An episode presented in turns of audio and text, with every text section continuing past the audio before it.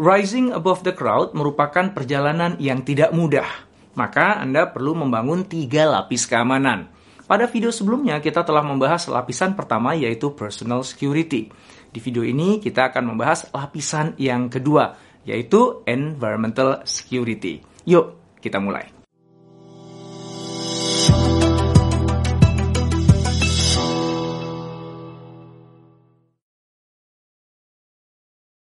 Jika Anda sudah memiliki ketiga pelindung pengaman pribadi dengan baik, berarti Anda sudah cukup percaya diri untuk bisa mengarungi lautan ketidakpastian yang harus ditempuh dalam perjalanan menuju rise above the crowd. Nah, sekarang waktunya bagi Anda untuk membangun tiga pengaman lingkungan Anda atau environmental security. Lingkungan yang dimaksud adalah orang-orang yang ada di sekitar Anda. Lingkungan ini merupakan sesuatu yang sangat penting karena bisa menghambat atau justru memudahkan perjalanan Anda menuju puncak. Oleh sebab itu, Anda perlu membangun lingkungan yang tepat. Banyak orang hebat dan berpotensi besar itu tenggelam hanya karena mereka berada di lingkungan yang salah. Sebaliknya, ada juga orang yang awalnya biasa aja, kemudian bisa melesat naik, terdorong oleh lingkungannya. Maka, menjadi penting bagi Anda untuk mengamankan lingkungan Anda. Pastikan lingkungan itu selalu mendorong Anda bergerak naik. Pada video berikut ini, saya akan mengulas sekaligus memandu Anda membangun tiga pengaman lingkungan. Nah, kita mulai dari yang pertama sekaligus yang paling utama, yaitu tim Anda sendiri. Tidak perlu lagi ya saya meyakinkan Anda tentang pentingnya memiliki sebuah tim hebat. Begitupun menjelaskan bagaimana sebuah tim bisa membuat Anda melesat cepat melampaui pemain lain di industri atau profesi Anda. Semua orang sudah menyadari tentang hal itu. Sehingga siapa pun menginginkan punya tim impian. Namun lucunya, hanya sedikit saja yang benar-benar berupaya membangun tim impian. Kesalahan kebanyakan orang yang mau rise above the crowd itu adalah fokus hanya pada dirinya sendiri. Mereka sibuk menjadikan dirinya hebat dan lupa membangun tim yang hebat. Keberhasilan mereka hanya diukur dari penampilan cermerlangnya di atas panggung saja, bukan diukur dari seberapa cermerlang tim mereka mampu terus-menerus memberikan panggung bagi dirinya. Michael Jordan pernah berkata, pemain yang hebat bisa memenangkan pertandingan, tetapi hanya tim yang hebat yang mampu memenangkan kejuaraan. Seberapapun hebatnya seseorang, pasti dia punya keterbatasan dan kelemahan. Namun, jika Anda bisa mensinergikan kehebatan dari masing-masing anggota tim, maka keterbatasan dan kelemahan itu bisa menghilang. Anda bersama tim bisa menjadi sebuah kekuatan yang tidak terkalahkan. Kesalahan lain selain fokus pada dirinya adalah banyak orang terlalu pelit untuk berinvestasi membangun sebuah tim. Jangankan untuk mengembangkan kemampuan anggota tim, untuk mempekerjakan orang lain aja mereka pun sudah enggan mereka itu menghitung bahwa semua itu akan jadi biaya yang mengurangi pendapatannya. Terlebih lagi apabila tim yang dimaksud adalah partner yang setara dan berbagi panggung dengan mereka. Bukan hanya sekedar anak buah loh ya. Nah, mereka itu takut suatu saat nanti akan dikhianati atau setidaknya ditinggalkan oleh mereka. Sehingga semua investasi mereka jadi sia-sia. Nah, semua itu membuat mereka berpikir ribuan kali sebelum serius membangun sebuah tim. Tim yang hebat tentu tidak terbangun dengan sendirinya. Anda harus membangunnya tahap demi tahap. Merekrut orang-orang terbaik untuk bergabung dalam tim baru sebuah permulaan. Selebihnya, Anda harus mampu membuat mereka bekerja sinergis untuk bisa mencapai tujuan bersama. Jangan ragu untuk berinvestasi pada tim.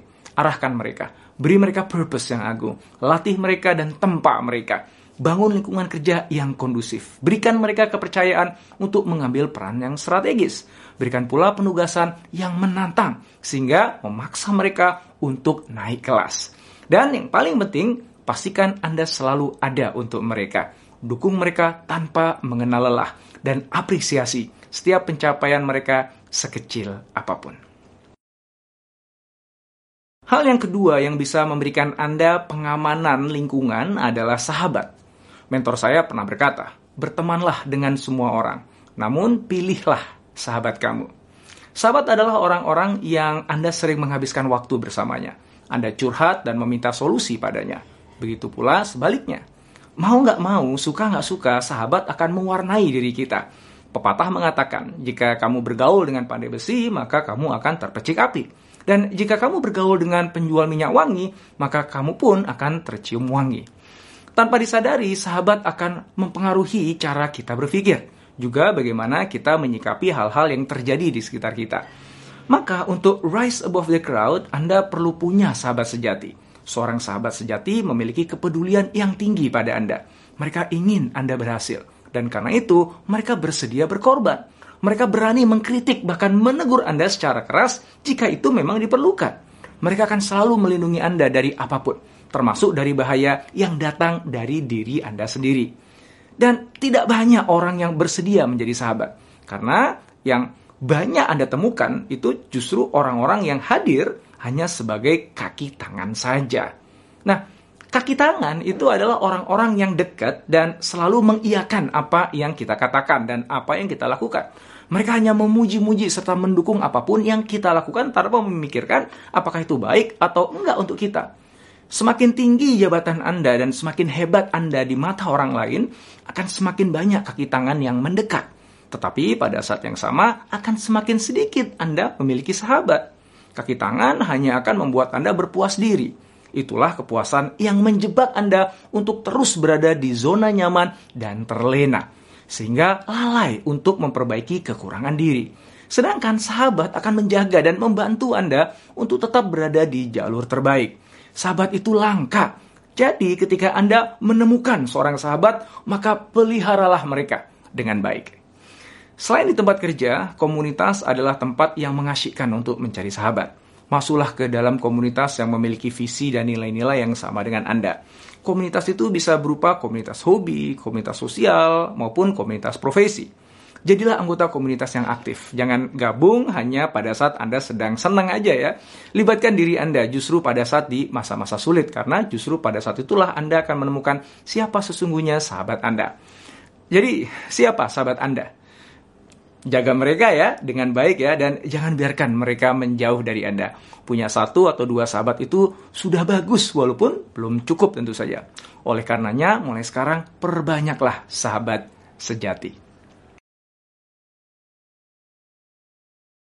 Anda yang sudah pernah membaca dua buku saya sebelumnya yaitu Kubik Leadership dan DNA Sukses Mulia pasti sudah mengenal frase tabung epos. Epos merupakan singkatan dari energi positif yaitu semua bentuk kebaikan yang Anda pancarkan. Bentuknya bisa mulai dari sesuatu yang tersamar dan orang lain tidak mengetahuinya, seperti doa tulus untuk sahabat, sampai dengan memberikan bantuan besar yang terlihat oleh orang banyak, seperti membagi-bagikan sembako kepada ribuan orang miskin. Epos terkait erat dengan uh, wujud ketiga dari pengamanan lingkungan Anda, Nah, di dalam kedua buku saya tadi, saya bersama dua sahabat saya, Jamil Azaidi dan Farid Poniman, berargumen bahwa tidak ada satu kebaikan pun yang sia-sia. Semua epos yang kita keluarkan pasti akan kembali kepada kita dengan jumlah energi positif yang sama. Tidak semua epos yang kita keluarkan akan mendapat balasan secara kontan. Ada kalanya ketika kita menolong orang lain, mereka tidak membalas kebaikan itu kembali. Ketika kita sudah bekerja secara maksimal, ternyata nggak dibayar sesuai dengan keringat yang kita keluarkan, gak usah khawatir. Karena pada saat itulah epos Anda masuk ke dalam tabungan epos. Tabungan epos Anda suatu saat itu akan mencair dalam bentuk kebaikan-kebaikan yang Anda alami secara tidak terduga. Kebaikan-kebaikan yang tak terduga itu disebut dengan keberuntungan. Semakin banyak tabungan epos Anda, maka akan semakin besar keberuntungan Anda. Kemudian, apa kaitannya nih EPOS dengan upaya kita untuk rise above the crowd? Gini ya penjelasannya ya. Kita bisa mempersiapkan perjalanan untuk rise sebaik mungkin. Tapi ingat ya, kita tidak akan pernah bisa memprediksi apa yang akan terjadi. Bisa saja hal-hal yang tidak kita harapkan terjadi justru malah terjadi. Nah, pada saat itulah kita perlu keberuntungan berpihak pada kita. Oleh karenanya, perbanyaklah tabungan EPOS. Maka, Hal yang ketiga yang menjadi pengaman lingkungan kita adalah orang-orang di sekitar kita yang dapat kita jadikan sebagai ladang tabungan epos. Bisa jadi mereka adalah tetangga, karyawan, atasan, atau kolega Anda. Bahkan orang-orang yang sama sekali tidak Anda kenal. Berikanlah kebaikan kepada mereka jauh melampaui kebaikan yang Anda terima dari mereka. Supaya Anda punya tabungan epos yang banyak. Nah, bantulah sebanyak mungkin orang tanpa meminta balasan. Bekerjalah dengan nilai kerja yang lebih besar dari nilai upah yang Anda terima. selisih EPOS itulah yang nantinya akan menjadi tabungan EPOS Anda. Pastikan Anda memiliki tabungan EPOS yang banyak sehingga perjalanan untuk rise hingga ke puncak tertinggi akan selalu dipenuhi dengan berbagai keberuntungan. Nah, itulah tiga wujud keamanan lingkungan yang menjadi lapisan pengaman kedua Anda untuk menuju rise above the crowd. Nah, pada video selanjutnya kita akan membahas lapisan pengaman yang ketiga sekaligus yang terakhir, yaitu keamanan pasar, market security.